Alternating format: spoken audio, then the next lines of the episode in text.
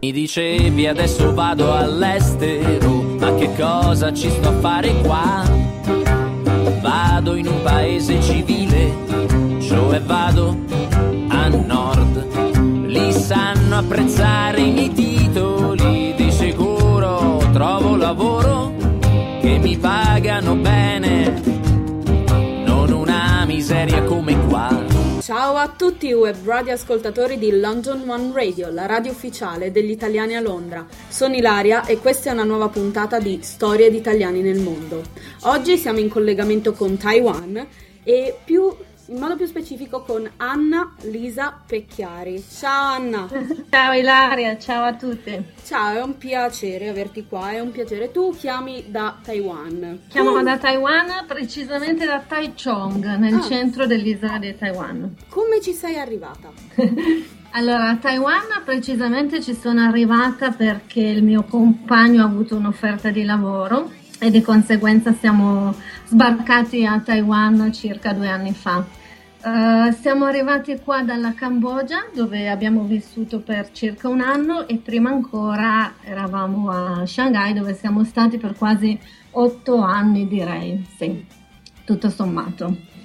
Quindi sì, un, un bel tour uh, dell'Asia devo dire, ho avuto la possibilità di vedere dei posti molto belli e tutto sommato Direi che qua a Taiwan è forse il, il posto migliore che, che, mi sia capitato finora. Come ti trovi a Taiwan? Com'è Taiwan in, in generale, come popolazione, come, come, tutto? Taiwan è veramente una bella isola e mi dispiace un po' che non sia molto conosciuta sia da un punto di vista storico, culturale, ma anche di paesaggi e di gente. Si associa molto, molto spesso Taiwan alla Cina ed è un grosso errore perché avendo vissuto in Cina per parecchi anni posso, posso dire che c'è una, una, notevole differenza fra i taiwanesi e, e i cinesi.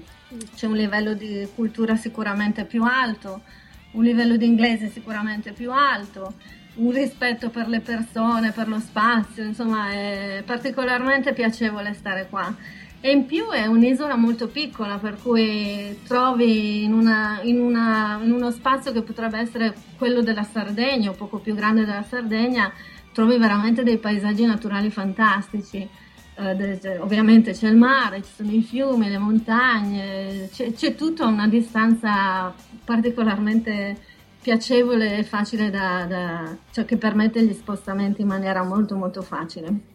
Quindi sì, bello, si sta bene, il clima è buono, eh, diciamo che non c'è tanto tempo per annoiarsi perché comunque a voler fare le cose, di cose da vedere ce ne sono tante. E quindi direi che sì, tutto sommato sono molto felice di essere qua in questo momento. Ah, salvo ovviamente terremoti e tifoni giornalieri abbastanza sì, sì, sì, sì, però direi che, che sono molto molto felice e invito veramente tutti i tuoi ascoltatori a venirci a trovare perché veramente ne vale la pena, ne vale veramente la pena. Quindi tu hai detto prima hai fatto un tour dell'Asia, quindi inizialmente sì. cosa ti ha spinto a partire proprio per l'Asia, per quella parte del mondo? La prima tappa è stata Shanghai e la, la, ragione diciamo è stato l'amore, nel senso che ho seguito il mio compagno anche lì, che in quel caso ha avuto, ha avuto un trasferimento a Shanghai sì. e poi va bene, lì l'amore è finito, Shanghai è rimasta mm. e quindi sono rimasta lì abbastanza a lungo per stufarmene perché alla fine è, cioè è una bellissima città, sicuramente offre, offre, veramente di tutto, però ha dei ritmi abbastanza veloci e l'inquinamento si sente, c'è, esiste. E non è, non è, io vengo da un paese, io sono nata a Butrio, non so chi conosce questo paese, ma insomma con 2000 abitanti passare a una, una città di 2 milioni, eh, scusa, di 20 milioni di abitanti è un trauma, può essere abbastanza faticoso però, ripeto, son, sono, sono, stata bene anche lì, effettivamente la vita è, è bella, è facile, c'è, c'è, veramente di tutto e di più. E poi ho avuto la fortuna di, di trovare dei bei lavori, per cui il periodo è stato lungo, è stato di otto anni circa. E poi però una volta superata la fase della, della dell'eccitazione della città, del, dell'euforia, delle feste, di tutto quanto, uno raggiunge una certa età e si rende conto che forse cerca anche qualcosa di diverso. E così visto che avevo la possibilità abbiamo insieme al mio compagno abbiamo cercato un po' di valutare le, le, le, le destinazioni che ci sarebbero interessati maggiormente. E fra queste c'era il Vietnam e la Cambogia e poi per una serie di motivi è stata la Cambogia. E, e, siamo partiti così veramente all'avventura con un sacco di bagagli, ma un sacco veramente di bagagli, senza una casa, senza niente. Abbiamo prenotato un ostello per i primi cinque giorni.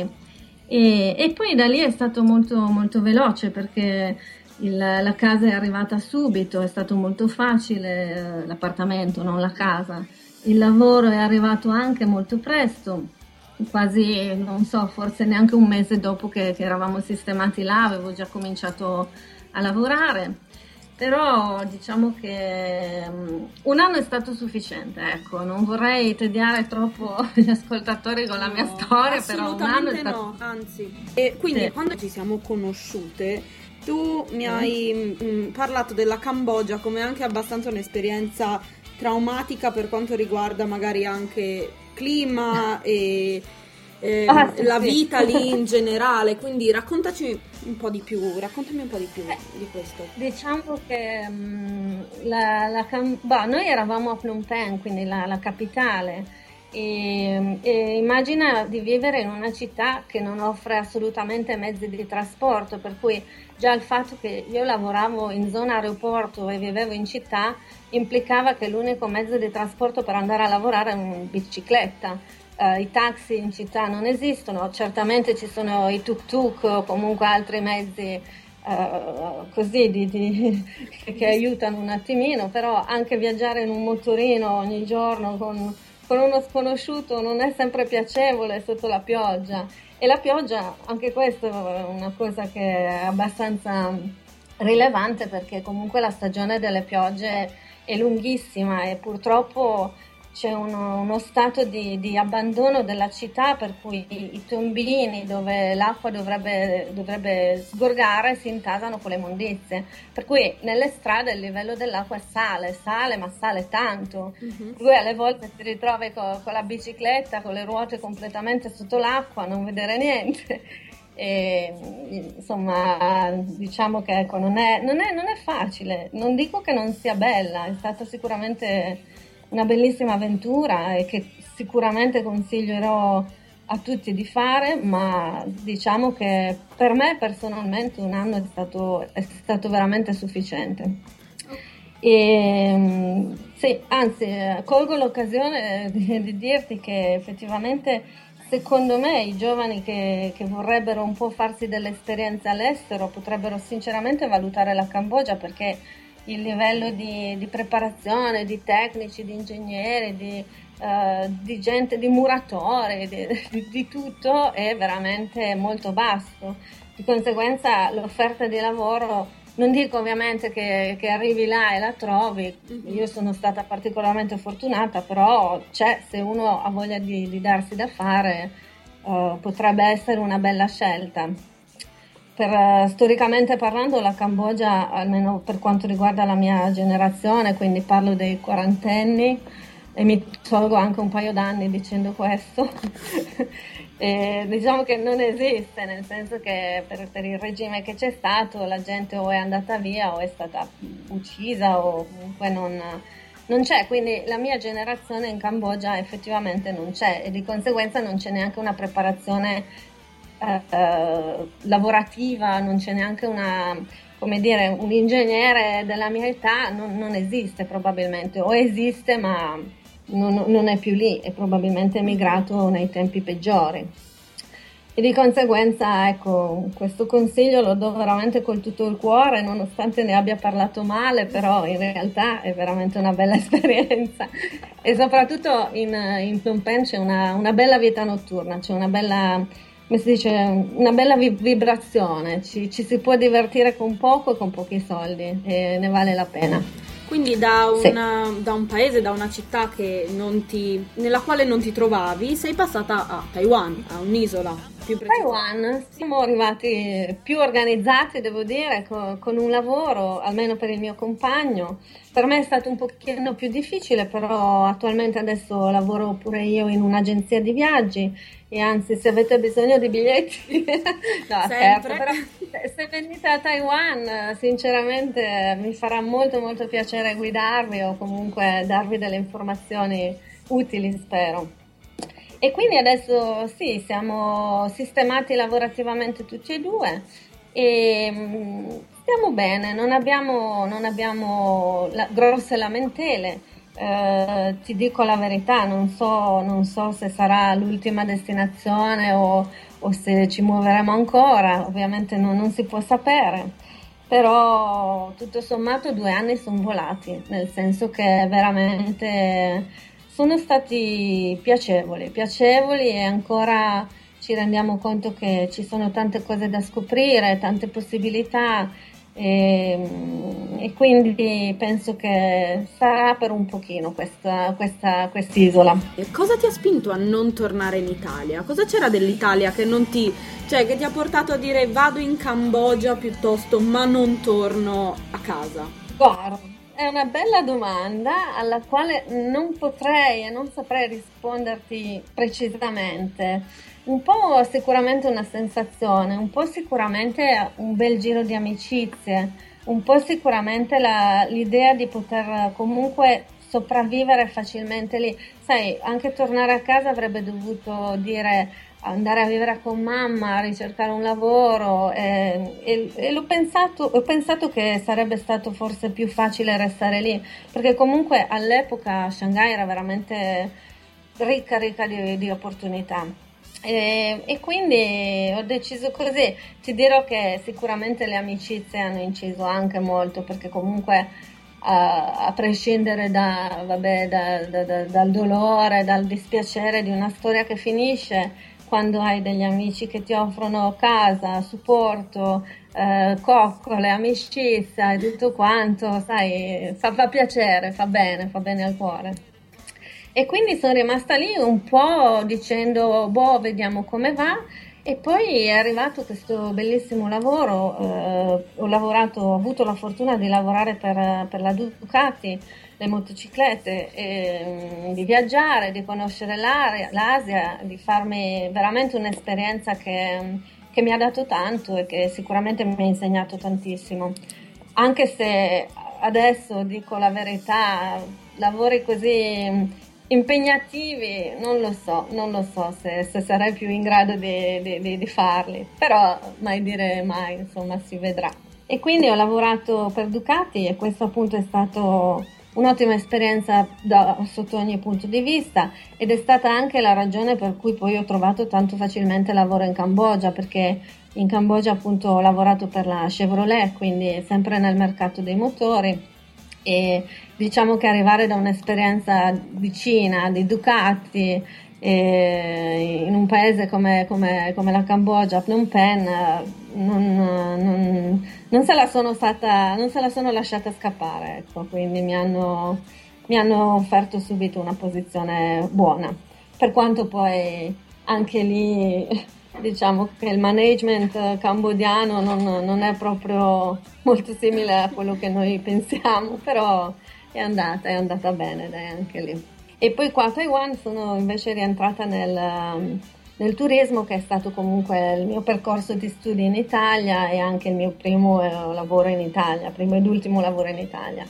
E il turismo alla fine è sempre un bel mercato, è sempre ha tante possibilità, tanti sbocchi e se uno ha voglia di fare sicuramente lavorare nel turismo è bello, è interessante.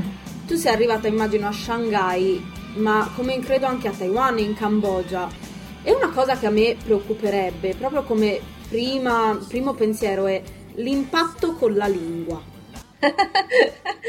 Com'è stato questo impatto con la lingua? Com'è? Com'è tuttora? Com'è tuttora? Eh. Allora, eh, va bene, diciamo che quando sono arrivata avevo tutte le più buone intenzioni di imparare questo benedetto cinese, questa benedetta lingua che tuttora non parlo, quindi vedi un po' tu, insomma. Per cui va bene, ho cominciato a fare questi corsi, a studiare, a cercare di prendere lezioni anche di, di scrittura, perché comunque, come sai, eh, il cinese ha gli ideogrammi, non è che si legge A, E, U, insomma, sì, non sì. è neanche facile camminare per strada e capire cosa vende quel negozio. Sì. Però, guarda, dico sono, sono, pigra io, nel senso che tanti, tanti, nostri amici qua parlano il cinese, leggono il cinese ovviamente benissimo, quindi in realtà è tutta mea culpa e pigrizia mia, non è che è una lingua estremamente difficile, anzi grammaticalmente è abbastanza semplice. Quindi stai sfatando un mito, io penso che il cinese proprio anche per gli ideogrammi sia una lingua da imparare difficile come il giapponese o tutte le lingue scritte in modo eh, diverso ideo... dal nostro... No, alla, eh, alfabeto. No, no, infatti, se pensi che non è che leggi panificio, leggi, eh. non, cioè, ciao, ti arrangi. E quindi, però, ammetto che non, non, ho mai avuto proprio la necessità di parlare il cinese. Vabbè, io adesso parlo un cinese che chiamo di sopravvivenza, cioè il minimo che ti serve per, per muoverti, per girare, per ordinare forse da mangiare ogni tanto. E anche qua, forse da mangiare, perché ogni tanto non è proprio quello che pensavi, però, però dai, sì, sì, si può fare senza il cinese. Certo è che se una persona ha il vantaggio di sapere il cinese, sicuramente gli si aprono molte più porte. Però ecco, diciamo che poi mi sono un po' fermata di, su questi studi del cinese perché alla fine non è solo una questione di lingua per me, ma anche una questione di, di mentalità, nel senso che non, anche, anche, riuscire a comunicare alle volte non, non, non si riesce a, a, capire proprio il pensiero, il comportamento, so, sono sono diversi. Eh, non, è, non, è, facile, non è, non è, una cosa che dici vengo qua e la imparo parlando con la gente. No, no, di sicuro no. In che modo sono diversi? Ah, dal rispetto dello spazio altrui, per esempio in Cina una cosa che non ho mai tollerato è questo spintonarsi in continuazione. Avrei visto mille volte queste scene di, di, ingresso ed entrata dalla metro dove la gente non è che prima ti fa uscire e poi entra, c'è tutto un, un accartocciamento di, di, esatto, di gente che si spinge e, e chi prima arriva meglio alloggia, una cosa così. Quindi sicuramente il rispetto dello spazio anche nelle code ai supermercati, anche in banca, in posta, tutte queste cose qua.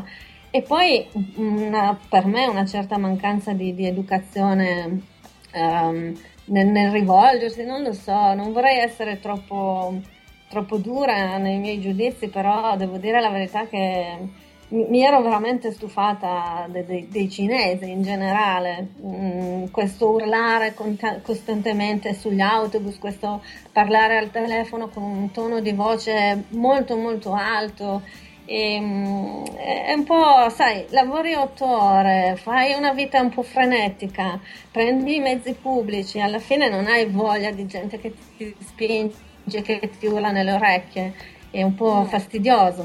E poi, sì, fondamentalmente è questo, però ripeto, mi sembra che sto dando un'immagine molto negativa della Cina, ma in realtà io ci sono stata otto anni e ci sono stata super bene, quindi eh, non vorrei adesso che i tuoi ascoltatori no. mi scrivessero in privato dicendomi ah beh beh no, no. quindi sì. ma invece a Taiwan sono la mentalità diversa da quella cinese è completamente un'altra vita sono estremamente educati, estremamente gentili, disponibili, uh, ti vedono, non lo so, su, cerchi un, un, sulla mappa qualcosa, vengono, cercano di aiutarti, di indirizzarti, anche troppo alle volte, cioè che tipo attraversi la strada e le macchine si fermano per farti passare e si schiantano fra di loro, insomma. ok, eh, da un estremo all'altro.